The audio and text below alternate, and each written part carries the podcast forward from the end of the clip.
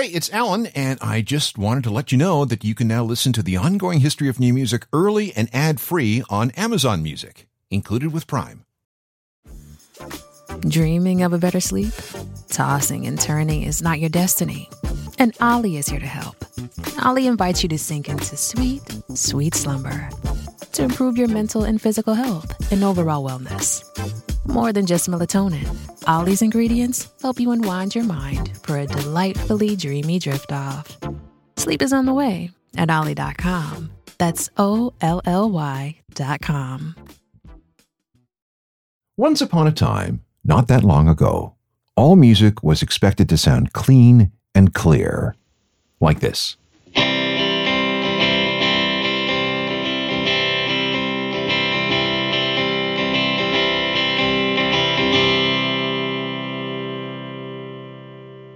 Let's hear that again.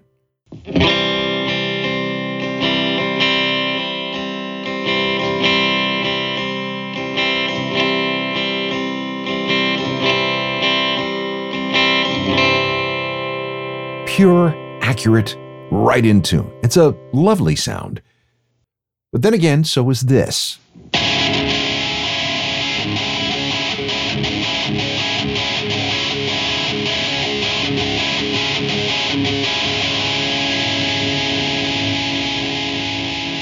Interesting, no? Dirty, distorted, filled with harmonics and overtones and various amounts of feedback. It's a far cry from the first example. But it's also the greatest effect ever applied to the electric guitar. And today we're cool with both. But why? That sound of a fuzzed up guitar was once considered undesirable, irritating, excruciating noise. Today, though, such distortion is almost universally thought to be a thing of beauty and is very much part of what we love about making and listening to music. So, how did we get from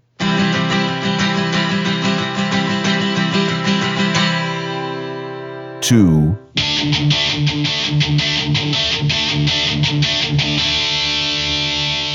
Let's find out. This is the ongoing history of new music podcast with Alan Cross. Let's begin with a song that features many different colors of distortion.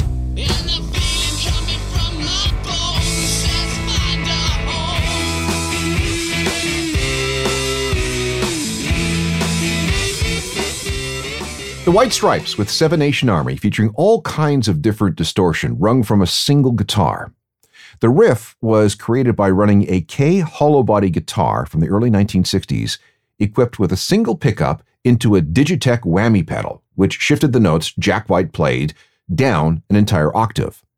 He later plays the same seven notes on the same guitar with a slide without the pitch shifting, but run through an effects pedal called a Big Muff Pi, with the sustain turned almost all the way up. From there, the single went to a Sears Silvertone amplifier dating from the mid 1960s, set with a little extra bass and treble. And the result is distorted tones that sound awesome. Hello again, I'm Alan Cross, and there will be lots of distortion on this program. How did something that was once considered noise turn into something beautiful? Like I said at the top, it wasn't all that long ago that distortion was unwanted and unwelcome. Remember when Marty tortured his future dad with some uncredited Eddie Van Halen in Back to the Future?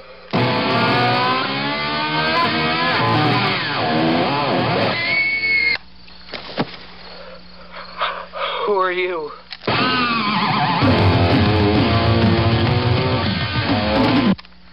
Silence, Earthling! That scene was set in 1955, even before distortion was a thing in modern music. But hold on, let's let's back up. We need to define exactly what we're talking about. Distortion is also known as overdrive. Basically, it means you've pushed the electrical signal past what the circuitry and the amplifier can handle. It's too loud, too powerful, and this causes the signal to clip, which means the peaks and troughs of the signal are cut off. This adds all kinds of new characteristics to the signal, including overtone, sustain, and compression. Distortion results from extreme overdrive. Fuzz is a special type of distortion that was discovered when amplification equipment malfunctioned or was damaged. When fuzz tones were discovered, a lot of time and effort were put into creating add on electronic devices that could summon fuzz on command, but we'll get to that. We also need to talk about feedback. This is when you take a signal and run it back into the original input of a circuit. In other words, the signal feeds back into itself. In its untamed form, feedback manifests as those sharp, high pitched squeals and shrieks from a PA system and amplifier. But feedback can also be harnessed to create a special type of distortion. We'll return to that too. None of these sounds existed before the invention of the electric guitar and amplifier, and the beauty of distortion was discovered by accident. Early amplifiers were fragile things, and frankly, not very good. It was easy for them to go out of whack and start producing sounds that weren't clean and pure. Electric bluesmen, as far back as the 1940s, began to use distorted guitar sounds to add some extra rawness to their playing. One of the very first people to experiment with distortion was Junior Barnard, a country swing guitarist from Oklahoma who played with Bob Wills and the Texas Playboys.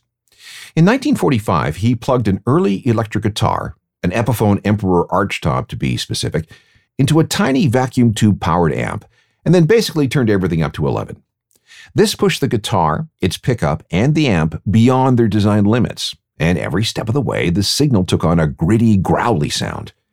Here's an example. This is from a 1946 recording called Roly Poly. The distortion effect is subtle, but it's definitely there.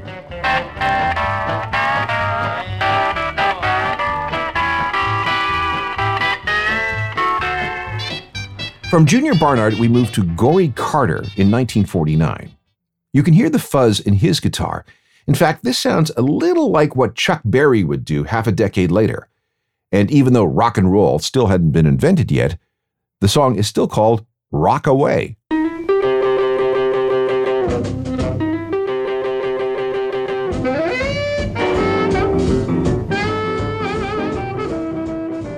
Both the Goree Carter and Junior Barnard examples came from deliberate attempts to make the guitar sound more raw. But then, in 1951, a happy accident. Sometime around March 1st, 1951, Ike Turner, future husband of Tina, was driving with his band along Highway 61 on their way to a recording session in Memphis, Tennessee. Some of their gear was being hauled on the roof of the station wagon, and somehow the guitar amp belonging to Willie Kizart was damaged. One version of the story says it fell off the car somewhere around mile marker 200. Another says that somebody dropped it from the trunk when the car pulled over because of a flat tire. Whatever happened, when the band arrived at the studio, they found that the speaker cone had burst. With no money or no time to repair it, some newspaper was wadded up and jammed into the enclosure to hold things in place. And that worked well enough. And the sound that came out of this amp was pretty cool. They used the amp to record a song called Rocket 88, and this was released under the name Jackie Brenston and the Kings of Rhythm. Now, listen carefully, and you can hear the fuzzed up guitar played by Willie Kizart. You women have heard of jalopies, you've heard the noise they make, but let me introduce my new Rocket 88. Yes, it's straight, just one way. Everybody likes my Rocket 88. Baby, we'll ride in style, moving all along. Is that the first rock and roll song?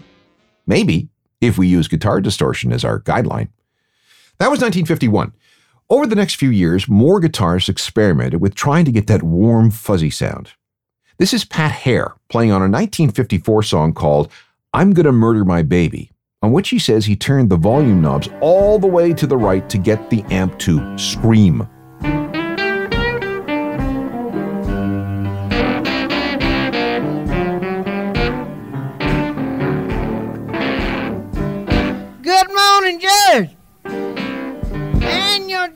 Too. I got a few things that I'd like to say to you. Now, this is Chuck Berry and Maybellene from 1955. Maybellene, why can't you be true? Oh, Maybellene, why can't you be true? You done started doing the things you used to do. And from 1956, this is Paul Burlison. He was playing with the Johnny Burnette Trio. He discovered that if he dislodged one of the tubes in his amp, something that he did to try to replicate the sound from a damaged amplifier, he ended up with this sound for a song called The Train Kept a Rollin'.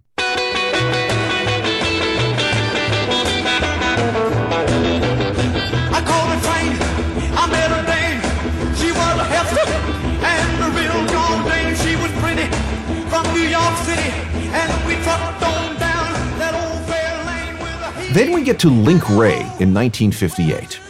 Messing around with a damaged amplifier, he found a sound that he just loved. Experimenting a little more, he started poking holes in the speaker cones of his amp to make them sound all raspy. The result was an instrumental called Rumble. This song was so sinister for its day that it was banned by some radio stations, believing that it encouraged not just juvenile delinquency, but gang fights.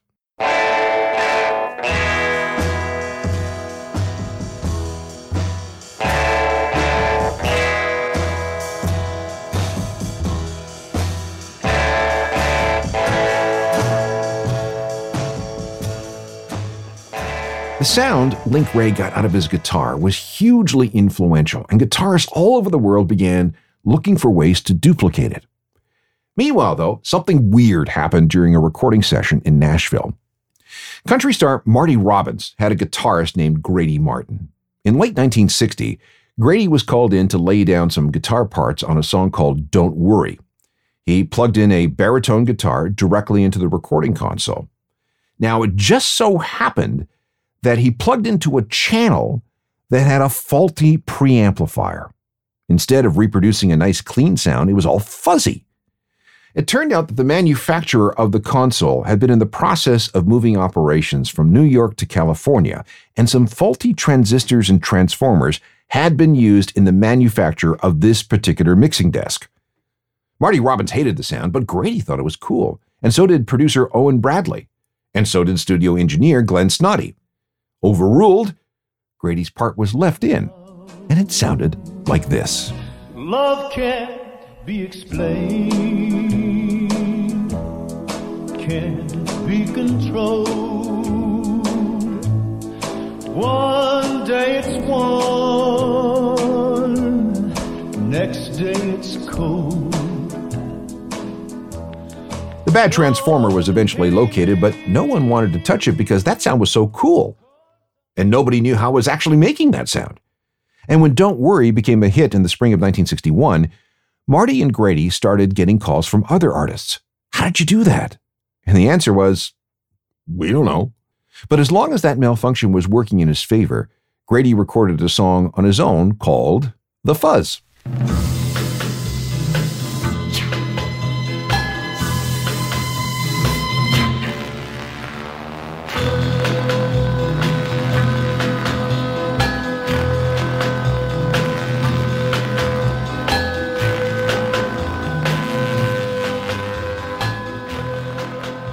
When that song came out, Gibson Guitars made a call asking if there was any way Grady had some gear that could conjure up that fuzzy sound on demand. No, not really, he said, but with help from engineer Glenn Snoddy and a TV engineer named Revis Hobbs, they came up with a circuit that seemed to do the trick. They devised a foot pedal, which meant that a guitarist only needs stomp on it to call up the sound. The prototype was shown off to Gibson, and they immediately bought in. And in 1962, they started selling the first ever fuzz pedal, a gizmo that could carefully and deliberately distort the sound of an electric guitar. And they called it the Maestro Fuzz Tone. Here's the pitch. It's mellow, it's raucous, it's tender, it's raw. It's the Maestro Fuzz Tone. You have to hear this completely different sound effect for the guitar to believe it. They even distributed a demo record to prospective customers. It's mellow. It's raucous. It's tender, it's raw, it's the Maestro fuzz tone. You have to hear this completely different sound effect for the guitar to believe it. It opens a whole new world of music for you. Instantly, with fuzz tone, you can create guitar sounds never before heard. Yes, Maestro fuzz tone, an exciting new accessory which fits any guitar amplifier, creates unbelievable sounds never before played on the guitar organ-like tones, mellow woodwinds and whispering reeds, booming brass and bell-clear horns, plus many, many more. And, combined with reverberation, tremolo, and vibrato, it expands even further the range of startling effects. Now, let's listen to some of the unbelievable effects that you can create with the fuzz tone. First, let's use an electric bass. This is a sousaphone effect.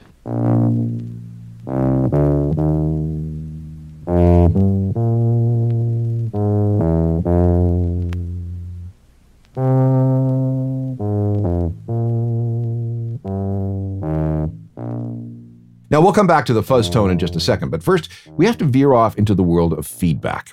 This is where we meet Robert Ashley, an American experimental musician and composer who was always looking for different sounds.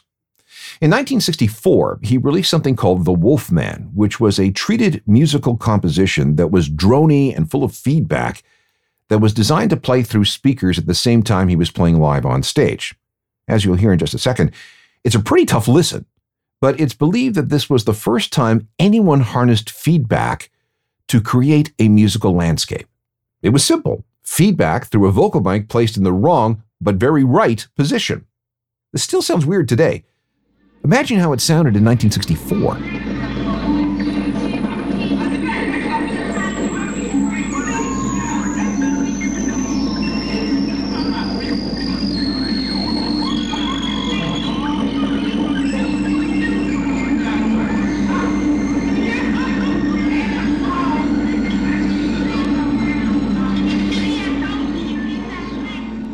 Uh, okay, that's uh, that's that's probably plenty, but you get the idea. Around the same time, the Beatles entered Abbey Road Studios for another recording session with producer George Martin. On October 18th, 1964, the band began messing around with bits of a song that John Lennon kept playing. But it's after they got the basic structure down that things turned interesting. The discovery began when Paul McCartney picked a string on his bass, apropos of nothing. And then John laid his semi acoustic Gibson guitar against Paul's bass amp and started to walk away. But then the guitar picked up the sound of that bass note and started feeding back. And the sound was really cool, but a total accident. Paul and John asked George Martin to capture that sound. It was then edited to the beginning of their brand new song. And as far as anyone can tell, this was one of the first uses of controlled, well, semi controlled, feedback on a rock record.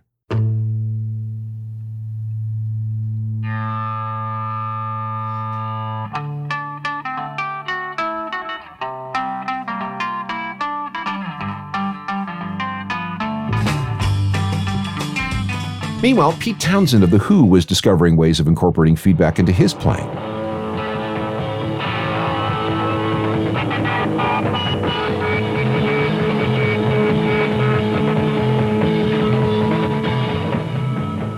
Around the same time the Beatles and The Who were discovering how to use feedback, others were still working on how to fuzz up a guitar. In 1962, surf guitar king Dick Dale worked with Fender to produce the first ever 100 watt guitar amp, a very big deal. Setting everything to overdrive created a sound like this.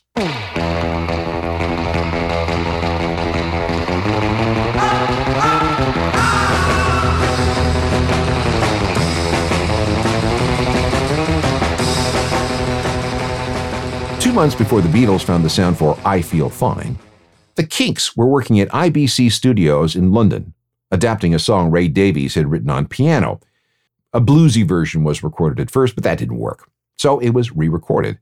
But not before brother Dave Davies hacked up the speaker cone of his Vox Elpico amp with a razor blade and poking some holes in it with a pin for good measure. He says he did this because he was frustrated that he couldn't get the right sound out of the thing. And when he turned on his amp and plugged in, it was cool.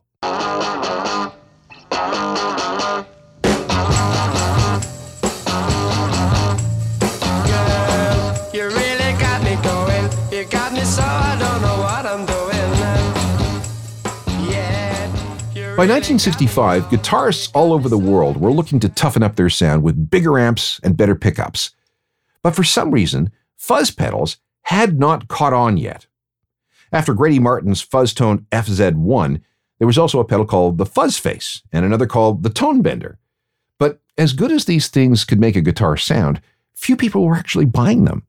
Gibson sent 5,000 Fuzztone units to distributors, but they all just sat on the shelf. Maybe a dozen sold in all of 1964. The big breakthrough came with Keith Richards of the Rolling Stones. He fell asleep in a hotel room in Miami, and he woke up in the middle of the night with a riff going through his head, which he immediately recorded on a cassette machine which was sitting bedside. He brought the riff to the rest of the Rolling Stones, insisting that the riff needed to be played by a horn section, At the very least, a big honkin' saxophone. Remember, this is no R&B and blues guy. Two recording sessions were held using Keef's guitar as a placeholder until they could assemble the required horn section. Keef hated how his guitar sounded because that's not what he heard in his head. But the rest of the band overruled him, and on May 12, 1965, a final version was recorded with Keith's guitar part intact. However, this version had a different beat, and this time the guitar went through a Maestro fuzzbox pedal, and the result was, um, well, you know.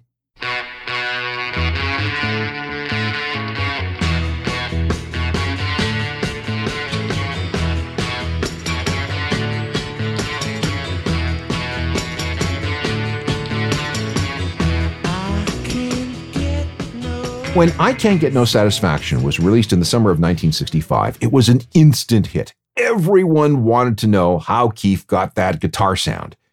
And suddenly, Maestro Fuzztone started flying off the shelf. The sound of the electric guitar was changed forever. Distortion was here to stay. We'll pick up the story in just a second. Let's take a journey back to 2003. Canadian teen sensation Avril Lavigne was topping the charts and turning the music industry upside down. But what if I told you that the Avril Lavigne we know and love might not be the same Avril? What? Did Avril die? Was she replaced by a doppelganger? I'm Joanne McNally, and I'm doing a deep dive into a notorious internet conspiracy. Who replaced Avril Lavigne? Listen wherever you get your podcasts. By 1969, distortion pedals were being sold all over the world, and they all had one thing in common they could fuzz up a guitar on command. But in 1969, there was something new. Mike Matthews was the founder of a company called Electro-Harmonix. They were selling a unit called the Muff Fuzz.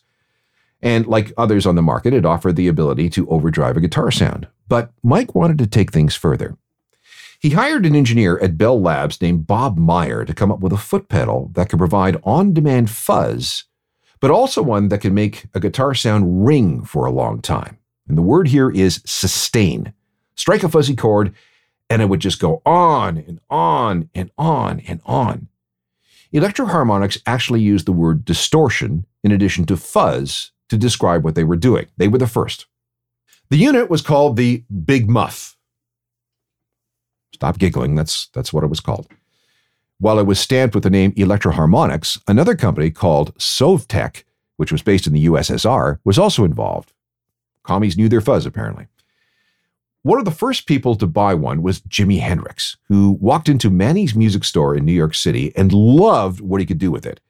Jimi ended up using his first big muff on this song, in which we hear both distortion and controlled feedback.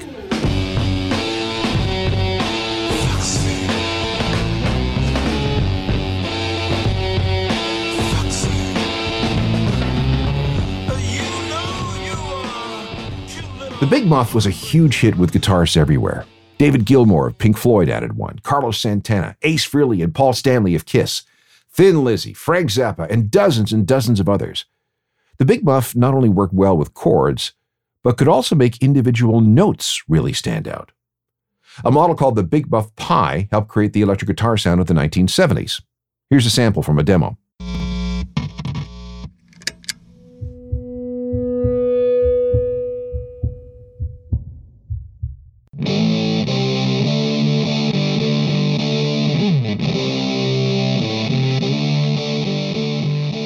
Electro-Harmonix sold many different versions of the Big Muff, which has gone in and out of style with trends in music. It was virtually impossible to be in a 90s alt rock band and not have a Big Muff.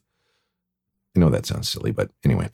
Korn, Bush, NOFX, Dinosaur Jr., The Chemical Brothers, Sonic Youth, all Big Muff bands. Mudhoney released an EP in 1988 called Superfuzz Big Muff in honor of the thing and there would not have been a Smashing Pumpkins if not for a specific model of Big Muff. Electro-Harmonix even sold a version that some guitarists describe as all the guitars on Siamese Dream in a box. And this one was painted orange, of course. Pumpkins, right?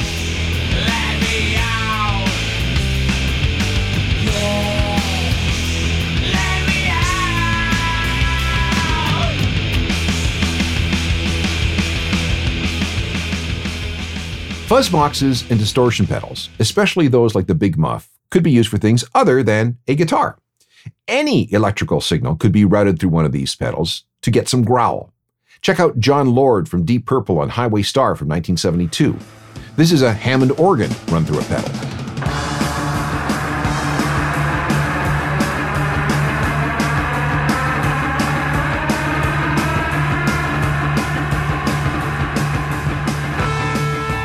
And let's move to 1980 for the first Depeche Mode album. Martin Gore and Vince Clarke experimented with running their Korg and Roland synthesizers through a Big Muff, and the result was an instrumental by that same name.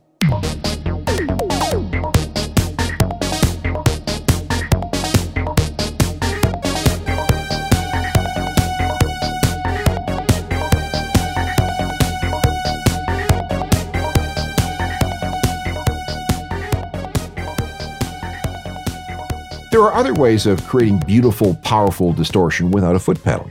We've already talked about overdriving amps powered by vacuum tubes, which simply means turning everything up to 11. But that results in ear splitting volume, not always a good thing, especially if you want to practice in a small space. This was solved by adding a pre-amplifier section to a standard amplifier. Turn that up, and you get distortion. Meanwhile, the overall volume is controlled by a master volume knob.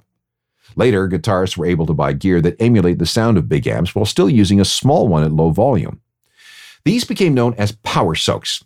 Tom Scholz, the leader of Boston and a graduate of MIT, invented something called the Rockman, which gave the player all the fuzz and distortion and sustain of a big amp playing loud, but in a small box that could be enjoyed quietly. Another way to make sound heavier was to change the tuning of an electric guitar from the standard to something known as drop D tuning. This is where you tune the lowest string on a guitar to a D instead of an E. That's a whole step. Without going into a lot of music theory, that changes the way chords are formed and sound. The guitar sounds grittier, heavier, more powerful. Put that through a foot pedal and a carefully overdriven amp, and you've got something that sounds pretty, pretty cool. Drop D not only became synonymous with grunge, Nirvana, Soundgarden, Pearl Jam, Alice in Chains, but it can be heard in a lot of other songs by the Foo Fighters, Muse, Tool, Green Day, Rage Against the Machine, and dozens of others. Andrew Stockdale used drop D tuning to come up with this song.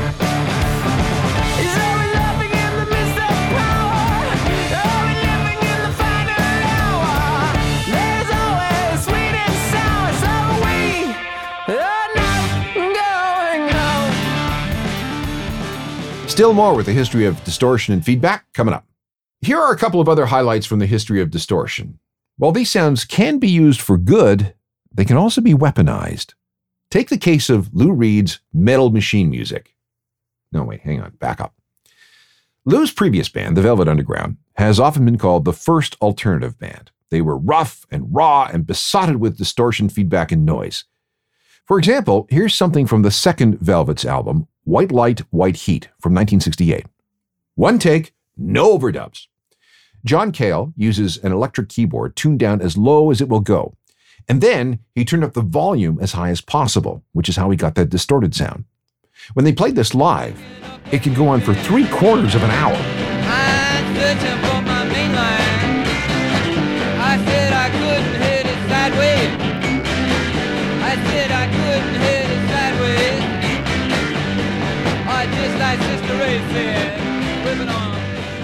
The Velvet Underground and Sister Ray from 1968, creating distortion and feedback the old fashioned way, overdriving every amp and every instrument they had. Now, fast forward seven years. Lou Reed was unhappy with his record deal with RCA and he wanted out. The problem was that he was contractually obligated to deliver more albums, albums that Reed really didn't want to give RCA. But rather than roll over, Lou recorded a double album. Now, to hear Lou explain what he did, he was merely channeling the experimental spirit of an avant garde composer from the 1960s named La Monte Young. One of his groups featured John Cale, by the way. And Lou said that he was into a Greek composer named Xenakis. Plus, Lou claimed that he'd been listening to a lot of Beethoven and that there were allusions to his work on, on the album. Okay, fine. But this is actually what Metal Machine music sounds like.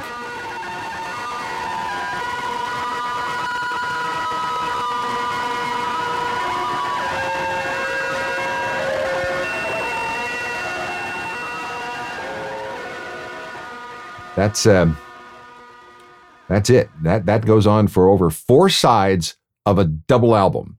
And if you manage to get to the end of side four, the last groove is locked, meaning that the stylus never gets a chance to run out. In theory, that means these sounds will continue forever, or at least until the record completely wears out or you put a bullet in your brain. RCA said, screw you, and released it as an in your face move back at Lou. And since it came out in the summer of 1975, people have been trying to make sense of it, justify it, praise it, and even cover it. And get this if you're into Star Trek, specifically the Next Generation series, you might remember an alien species called the Breen. Their language in the TV show is based on metal machine music sounds. The Grateful Dead were into feedback when they played live. Deadheads were often treated to long wails of guitar screeches played through the band's custom wall of sound PA system. Here's another great moment in distortion. It comes courtesy of Robert Fripp, the guitarist of King Crimson, who was brought in to do something with David Bowie in 1977. Bowie was in Berlin working on what would become his Heroes album, and the title track needed some special treatment. Now, there's a lot going on in this song. There's a piano, there's a special microphone setup, some early synthesizers, a Mellotron type keyboard called a Chamberlin, and Fripp's guitar stuff. Do something weird were his only instructions. So he did. Three takes, all based on feedback loops. For example, his first take was him feeding back an A note four feet from the amplifier. The second was a G, feeding back while standing three feet from the amp. And then the third was something similar. All of the tracks were then fed through an EMS synthesizer, which was a synth but didn't have a keyboard. It was about the size of a briefcase. You know the result.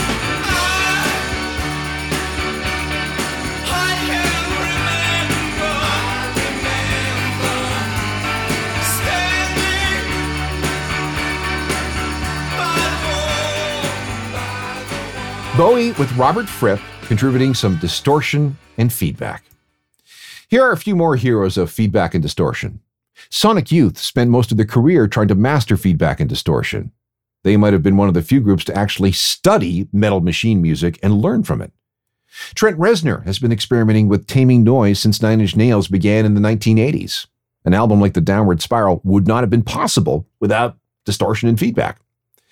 We must speak of My Bloody Valentine. Their wall of fuzz and feedback and distortion took things to new levels, creating the foundations of shoegaze, a genre that could not exist without these sounds. My Bloody Valentine has a reputation of playing brutally loud shows, culminating in something fans called the apocalypse, which is up to 30 minutes of nothing but distortion and feedback. From there, it's a quick hop to Japanese noise bands who take things to extremes. If you're interested, Look up acts like The Boredoms and Merzbow.